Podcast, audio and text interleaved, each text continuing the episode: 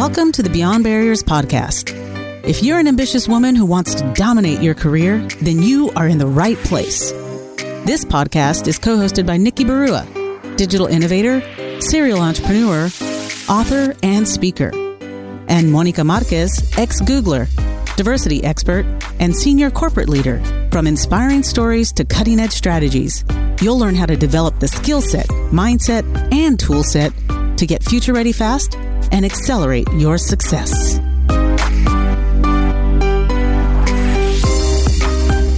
Hi, I'm Monica Marquez, your host for today's episode. Do you find yourself stuck in a situation that is no longer right for you, but you're afraid to make changes? Well, today we are speaking with Audrey Bellis, who shares with us why it's important to focus on what's good for you, how to step up from a place of service, and why you can't raise your net worth until you raise your self worth. Audrey Bellis is a community builder of cities, tech, and leadership among women of color.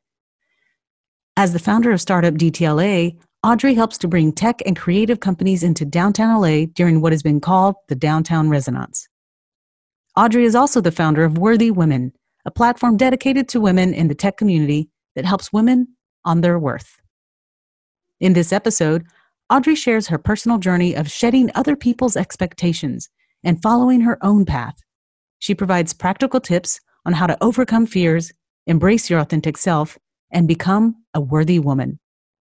Visit www.iambeyondbarriers.com, where you will find show notes and links to all the resources referenced in this episode, including the best way to get in touch with Audrey. So we are extremely excited at Beyond Barriers to have her joining us today. And I will hand it over to you, Audrey, uh, so that you can share with us where you are, Worthy Women has taken you, and what you plan on doing in the future. Thank you so much for having me. So, where I am right now is still in sunny downtown LA. In fact, I just celebrated remembering that I moved here 10 years ago. So, as everybody's talking about the new decade, right, I mm-hmm. found it so appropriate that 10 years ago in 2009, I moved to Los Angeles broken, alone, and looking to rebuild my life and downtown was going to be the place to do it and a decade later i've had a hand in helping to build the technology startup space ecosystem here bring amazing companies and the future is still downtown I'll still be here. You've always been a diehard downtown LA advocate, and I love that about you. Absolutely. Thank you. On the Worthy Women side, Worthy Women was a, I say was because we've shifted a little bit in mm-hmm. our focus. Worthy Women originally started off as a spin off event series from Startup DTLA. So, Startup DTLA was to help drive entrepreneurs and technology companies to downtown. I saw a big gap in that we didn't have a lot of female founders attending our events. And outside of just female founders, we didn't have a lot of women that looked like me. We didn't have a lot mm. of women of color. Yes. So I wanted to create an event series that was a safe space specific to where are the women of color? Where are our female entrepreneurs? And what is it that you need so that you can have a greater presence here and participate? And the event series took on a life of its own. It became a spin off company. Ultimately, I sold Startup DTLA in 2018, but I still have a little bit of involvement with the new owners. Mm-hmm. And then Worthy Women went from being a diversity and inclusion company event series to really evolving the work that we learned from our audience and applying it with enterprise companies as a consulting practice. And in 2020 and beyond, we will be launching our very own virtual academy and digital learning library with low cost solutions as well as enterprise solutions so that everybody can have access to the work that we're doing at a price point that makes sense. That's fascinating to see how you've had a huge imprint on bringing kind of like the whole digital age and that disruption to downtown LA and helping those individuals. But what I really love to hear is a little bit more about this transition that you made because a lot of our listeners, you know, in thinking about their career and thinking about moving forward, it's really difficult to switch lanes. How do you get the clarity? Like, what made you realize you were going to pivot and switch lanes and tell us a little bit about that thought process. And then now, how are you hitting the ground running with that? Yeah, so one of the things that I find most interesting in where and why people struggle to switch lanes is because they're so invested on how it needs to be Mm. They think it needs to be one way, but honestly, for me, it's about dollars and cents. Events were not making us money. They were a mm. bleeder, quite frankly. You're always looking for sponsorship. It's exhausting. You're managing a ton of people. You're always trying to find a space and can I fit more people? And while that's incredible and I love the community of it, what really clicked was in 2017, mm-hmm. I went on a national tour for the Worthy Women Conference. So you were our headline speaker at the Worthy Women Conference. And I said, This mm-hmm. is so great. I'm going to take it on the road. And every month I'm going to produce a conference in a different city across the United States. Yay. and while that was a huge undertaking and it was massively successful, the biggest problem I found was that every time I went into a new city, the first thing I heard was, This was amazing. When do you come back? Well, I'm not coming back. I'm going back to Los Angeles. They mm-hmm. wanted something that was evergreen that they could participate in, and we weren't designed to do that. And so I needed, as an entrepreneur and as a business owner, to really rely on my data and understanding my audience to say, well, mm-hmm. what is it that they want from me? Not what am I imposing on them? Right. And where do the dollars make sense? So I said, okay, we're not going to be doing events anymore. I also got pregnant and was on unexpected bed rest for most of my pregnancy mm, due to a heart okay. condition. So I thought, okay, I need to be smarter about the work that I'm doing.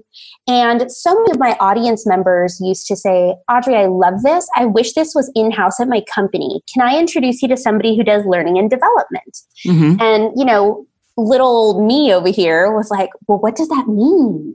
What right. do you have learning and development and, and how can I participate in that? So I started doing workshops for companies, lunch and learns, easy, fun, you know, ways to participate. And I had a very unique opportunity come up with a company that I was consulting for to go on retainer for them. And I spent the better part of this last year, mm-hmm. end of 2018, most of 2019, developing two programs Worthy Leadership and Worthy Sales because everything you do is based from a place of self worth. And if you do not feel worthy of asking for the multi million dollar sale, you're not going to get it. That's a no before you even Absolutely, right. Okay. And as a leader, if you don't feel empowered in who you are with clarity of what you stand for, what the company stands for, how are you going to drive your team? You won't right. be able to lead them because it needs to be empathetic, heart centered, and it needs to come from you. Leadership is a top down experience. Mm-hmm. So that unique experience really led me to deepening the development of these programs. It was an incredible opportunity. And now I'm actually going to be starting an in house role here in Q1 with a fantastic company leading their sales training and not only being able to apply that, but still have the opportunity with Worthy Women on the virtual side to make sure that worthy leadership and worthy sales and mm-hmm. just your worthy personal development, right? It's like chicken soup for the soul. Everything is worthy about you your business, your life, your leadership, your civic service. How do we help you empower that and using technology to reach a larger audience mm-hmm. on that kind of evergreen space versus having to restrict you from, oh, I can only get access to that if I'm available to attend, which now as a new mom, more than ever, recognize how I was really limiting my audience. you know, because things you don't know until you experience, right? right? That's why inclusionary practices and having such a broad sense of people representing your teams is so important to expose you to what am I missing from other people's points of view or limitations and how can I break those barriers? No pun intended. I know, no, I love it. And you know, everything that you said is very much parallel to what Beyond Barriers is wanting to do is helping empower women and helping them to realize that they need the tools, the mindset and the skill set to really focus on what you said, the importance of clarity and the courage and the conviction to move forward and the commitment to keep, you know, developing those habits. Given that you have worked with lots of women in the space of you know talking about leadership also talking about sales and some of the habits and the hacks and the techniques that you need in that space of sales. What are some of the patterns that you've observed that prevent women from showing up with confidence and owning their success? And like you said getting that sell getting that yes so there is nothing magic to sales. I'll tell you right now, I don't care how amazing you are or not amazing you think you are. Sales is nothing more than being consistent and persistent. And mm. that's it. There is nothing special about it. Everything is a numbers game. You need to be very active in the volume of people that you are reaching out to and the manner in which that you do what you say you're going to do. So integrity is really key. If you say I'm going to send you an email by end of day, that email better be there by end of day because why would I trust you with my money when you can't follow up on something that has no monetary value? So right. that's critical. And I tell everybody this. The second key, which is equally important, is to your point, clarity, right? Mm-hmm. So if you are not clear as to who my end user is, what is the value add I bring to the table, how am I a differentiator, and how are we alike versus how are we different, and you're targeting the correct person, the person in the organization when you're talking about sales that is the decision maker, if you do not have clarity on that, you're just shooting darts in the dark. Mm-hmm. And it is your job to really understand not just who that person is, but who am I and how do I relate to them? Do mm-hmm. I understand fully what their needs are? This is where I think pulling on my startup experience really helps in applying agile and lean methodologies. Mm. I apply empathy mapping to everything that I do. And I have a psychology background. That's what my degree is in. So for me, it's profiling my end user, profiling their needs. Am I of service to that or am I a hindrance? Right? Mm-hmm. And how do I overcome that? So I think having, to your point, the clarity, but then you need to have the practical basics, right? Integrity, consistency, and persistency, and really understanding when something is a hard, fast no. Mm-hmm. And understanding why it's a no. Is it a no because I pitched the wrong person? Is it a no because I didn't come to the table with the appropriate idea? Or is it a not right now, but I've identified you and perhaps you and I can build value together? And in the future, there is something else that we can do together. Or you might be able to direct me to another decision maker, to another sale, to an influencer that could help me tap into a different market. So it's never really a no. Mm-hmm. But you need to understand where that path is taking you and follow it appropriately. Again, this goes back to people getting really stuck on, well, it has to look like this, and I think it needs to be this way, and I'm going to go after this person, and I'm just going to drill them to death. We don't want that. You wouldn't want to be sold that way. Sell to people, you know, from a heart centered place. Mm-hmm. How do you bring value, and how do you step up to the plate from a place of service? And that I think is critical. I love that. I love the focus of, like you said, the end kind of game. You think about what is the outcome you want for these people, for whoever it is that you're serving, and then kind of almost reverse engineer it and understand what it is or how you can help them. You mentioned a little bit about really understanding the no if you get the no. And then you talked a little bit about the persistence and the consistency as well. What has helped you deal with and maybe learn from failures or the setbacks when you get the no because there is the consistency and the persistency and I'd love for you to share a little bit more of, like you said, the no, is it a hard, fast no or not? And what helped you kind of just keep pushing forward when you feel like, uh, I got the no and it feels like such a failure? So, I think one of the biggest things people have is that they're scared of no. This is going to sound so cliche, and everyone has heard it in every sales book. that no just gets you closer to your next yes. Right. But it's true. You know, we can have a choice, and this is our attitude, right? Do you look at obstacles as setbacks, or do you look at obstacles as learning opportunities to help you evolve? With every no, I learn more about myself, I learn more about the opportunity, and I learn more about my end user. And mm-hmm. maybe I didn't get it right this time, but I always ask for feedback. I always ask, you know, did you go with another person? Was this price specific? And then you can understand, well, maybe I'm too much. Well, am I too much because I'm too much, or am I too much because they don't want to pay that much? right. right? Okay. That's a very mm-hmm. different distinction. Mm-hmm. And I think, okay, so that first part was not being scared of the no. You learn from it. The second part in overcoming failures, I think, is you have to take cause in who you are and really pause and say, is this debilitating? Is this really that big a deal in the grand scheme of things? Because let me tell you, I have been through some things in my life like, poof, I can write a book on it. and I think most people have. And I think what happens is that when we attach an emotional value, again, because we're so stuck on the outcome, that mm-hmm. no means something. But if you're not so obsessed with it has to be this way and you can be less rigid, you allow yourself to flow and say, okay, well, what is this trying to show me? Maybe I need to stop and pivot and stop learning things the hard way and trust in what flows with ease. And why is it flowing with ease? Because you're doing something right. Do more of that right? Dollars and cents. Right right. No that makes complete sense. And i think you know you had some very you know great logic in terms of what it is or or how you need to approach that I would also ask in terms of thinking about, you know, just you do that, you have the consistency, the persistency, and then the commitment to kind of, you know, keep moving forward towards that long term vision, that long term goal. What if you could figure out exactly how to rise up faster in your career? Instead of wasting time on trial and error, imagine being able to pinpoint what's holding you back, where to focus your effort, and how to get results quickly.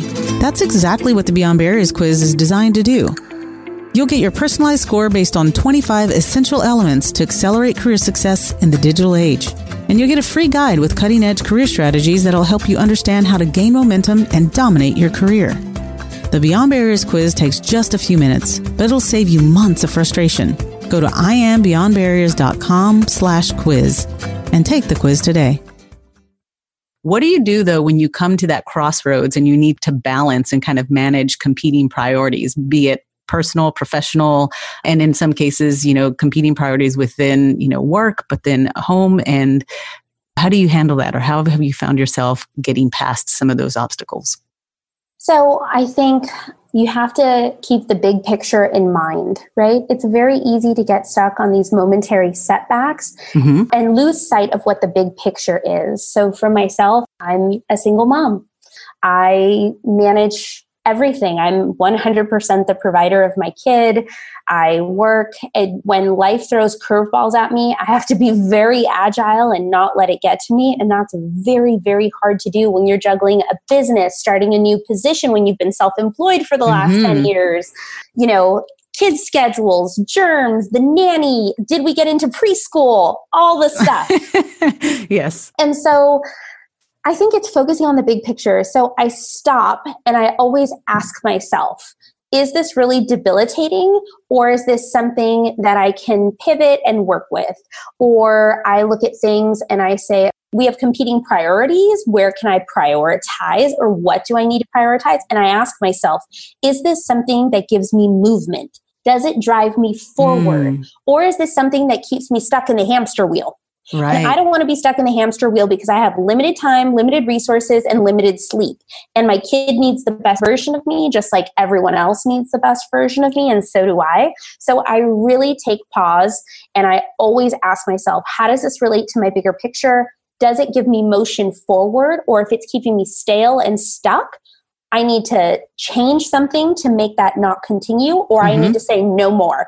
And at that point, when you have limited resources, limited time, you start to care very little about what other people might think, about the perception of what somebody thinks, you know, of you. Mm-hmm. All that stuff goes out the window. You just don't even care. All you can focus on is what matters and it very much helps you narrow down and be specific. So just really kind of like you said, narrowing down, being specific and kind of breaking down a big problem into smaller problems and I love your assessments of is this debilitating? Is it making me move forward or sometimes people get caught up in I feel like I'm moving, but you realize you're moving just in circles. you're spiraling Dollars down. and cents. I yes. always ask, is it making me money and does it make sense? Right? From mm-hmm. a logical standpoint. And that is something that I truly feel is a gift. Mm-hmm. I have a very logical brain. My dad is an engineer. Mm-hmm. And so I always grew up analyzing problems the way my dad would present them to me. What are the pieces? How do they fit together? How do they work? And that has been one of the greatest gifts that maybe I have innately, but also mm-hmm. that my parents nurtured, right? I'm very pragmatic and I don't attach a lot of feelings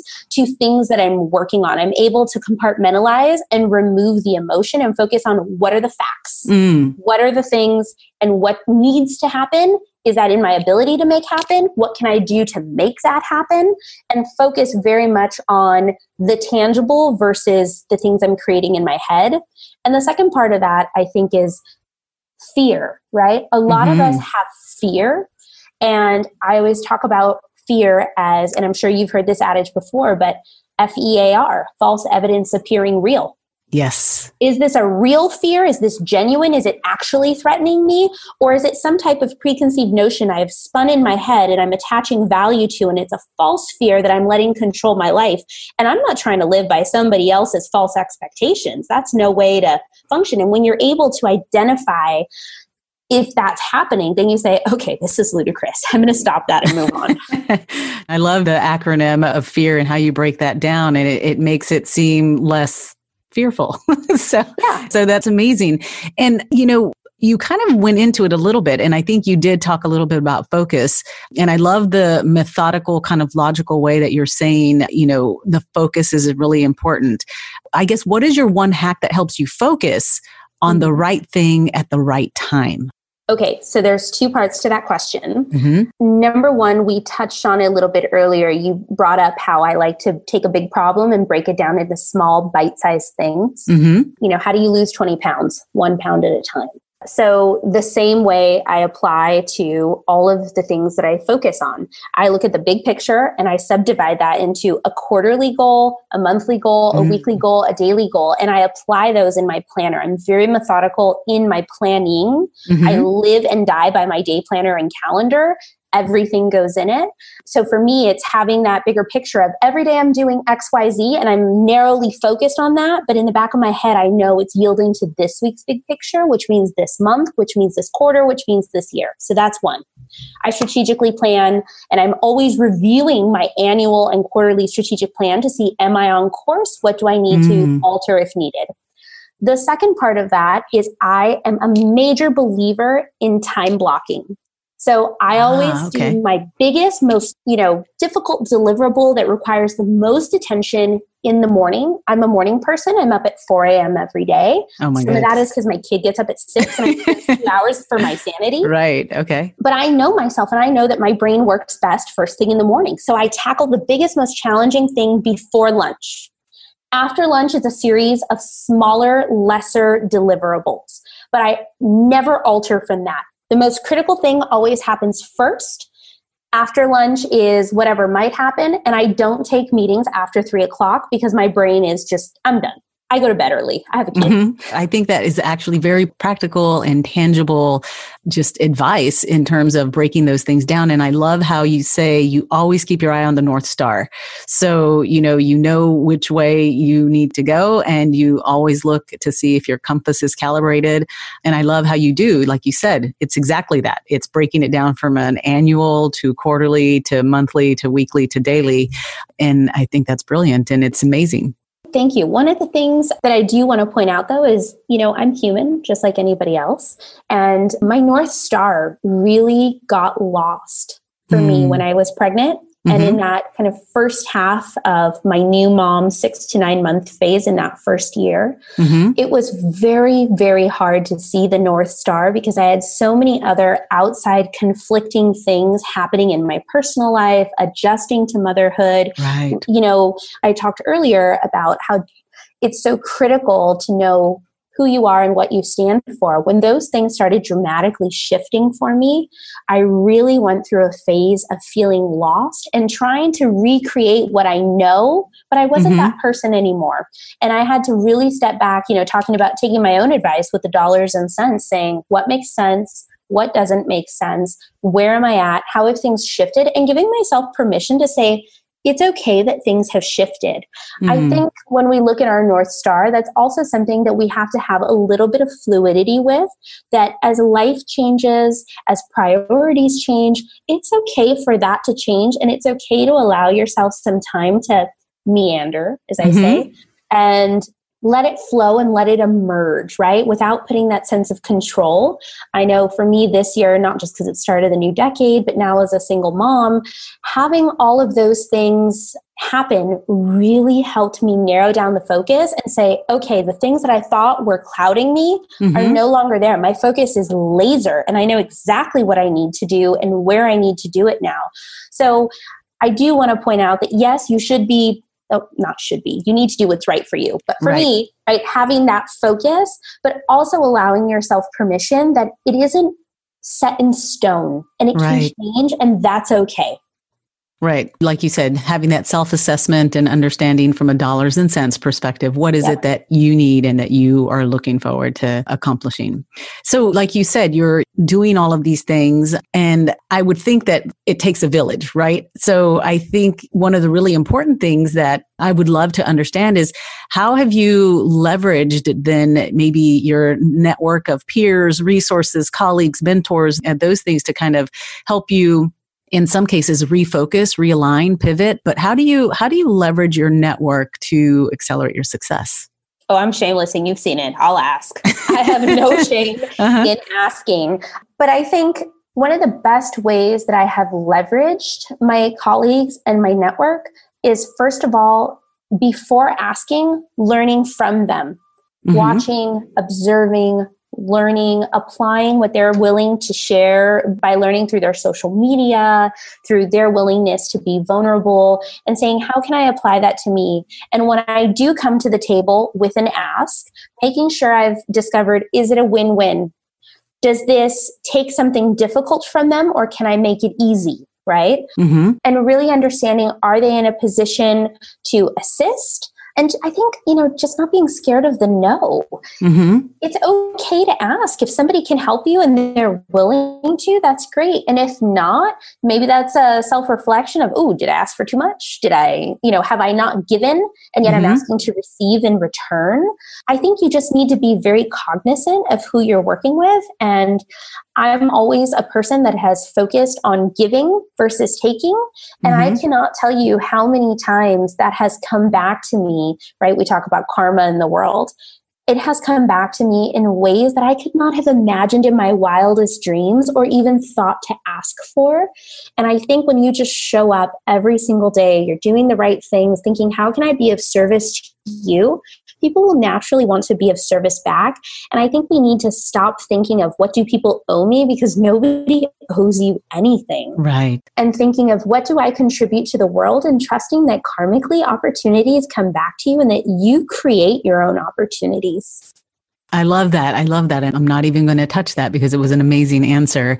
You know, you've given us some really insightful advice and tangible advice. I would ask one closing question that you could leave our audience is, and you've probably touched on some of these, but maybe it's a repetition causes retention and a little bit more reinforcement. But what is the key?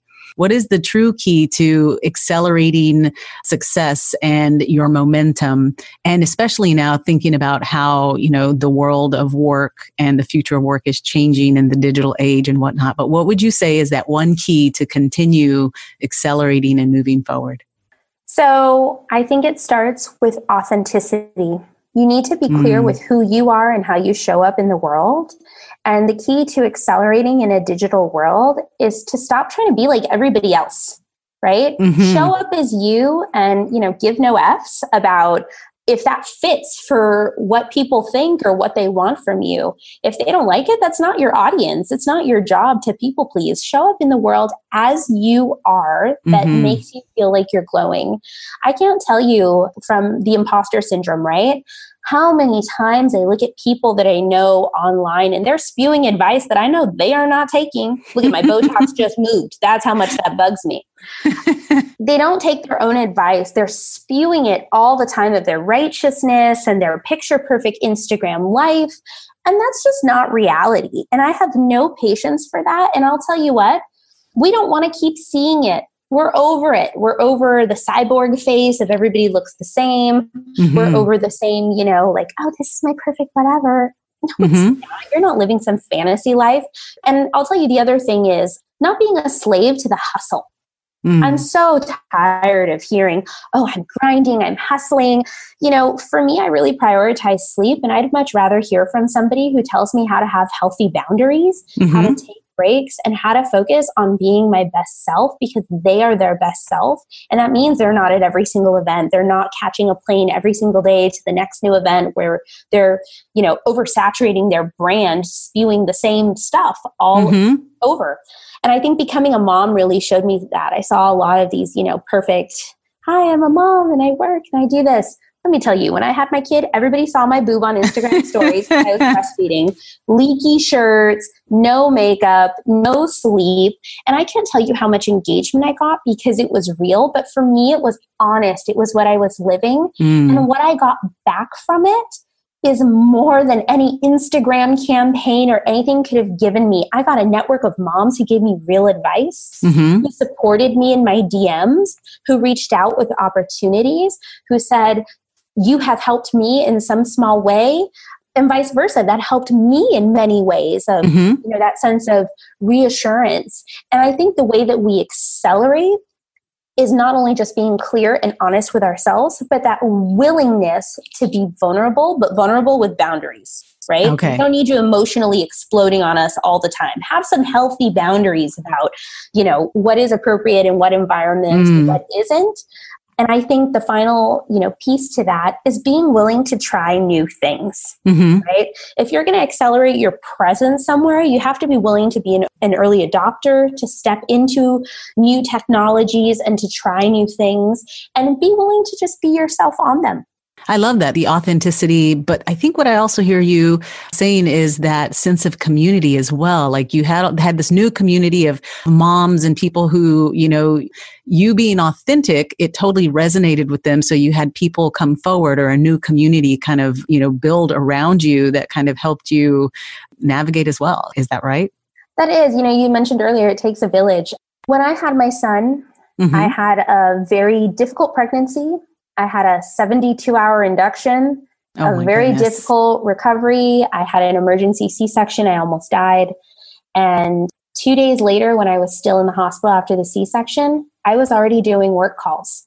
I oh convinced oh the nurse to take the baby, and I hadn't slept. And I didn't tell anybody that I had the baby because I was scared that they would tell me not to work, and I couldn't mm. afford not to. I was in the office within 30 days of having my son. I took no maternity leave. And I look back now and it's a blur. I don't know how I made it through that, mm-hmm. but I had the support of my community. I had moms giving me tips for breastfeeding, giving me little tips for meal prep, ways to enhance my milk supply, ways to juggle like, oh, you're pumping, you need a hands-free bra or you need to try this, you know, this pump that doesn't have cords, try the willow mm-hmm. pump things that I wouldn't have known because I only have my own limited set of knowledge. And while I try to enhance that, having this sense, right, that sense of authenticity allowed me passage into mm. other people's willingness to invite me into their community and their knowledge and grow that, which in turn grew opportunities for me. And I think it's so critical to be willing to, excuse me, not willing, but it is critical mm-hmm. to acknowledge that. And I can't tell you how many times I see other people that make it seem like they got there on their own. I don't have anything on my own. Every single thing I have in my life is the result of somebody saying, I like what you do. I'd like to introduce you to somebody. Mm. Have you thought of this?